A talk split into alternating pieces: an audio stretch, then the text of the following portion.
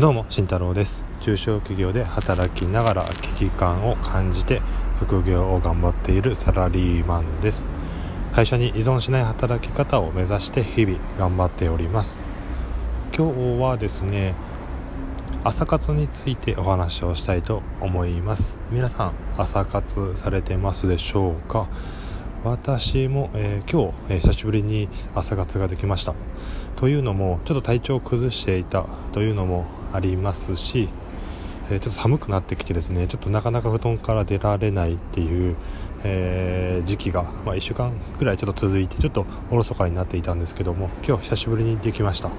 で久しぶりにして改めて朝活のいいところっていうのがちょっと分かってきたので今日はそれをお話ししていきます、えー、いいところっていうのは、まあ、4つあります、うんまあ、4つありまして、えー、朝からまあ、えー、自己研磨することで、まあ、達成感がありますよね。やっぱり、うん、自分はこれだけもう朝1時間だけ、えこれをやれたんだっていう、え達成感。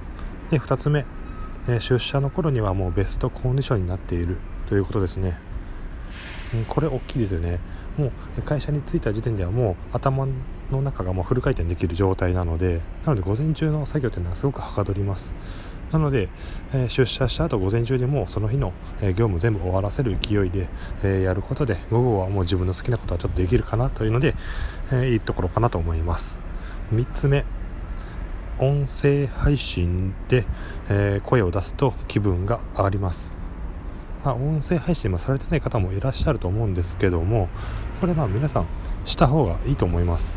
単純に朝、えー、しっかり声出して喋るとなんだろうな、えー、脳が活性化されて元気になる気がします、えー、なんか調べたんですけども、え小脳が刺激されてちょっとこう、うん、元気になるみたいです。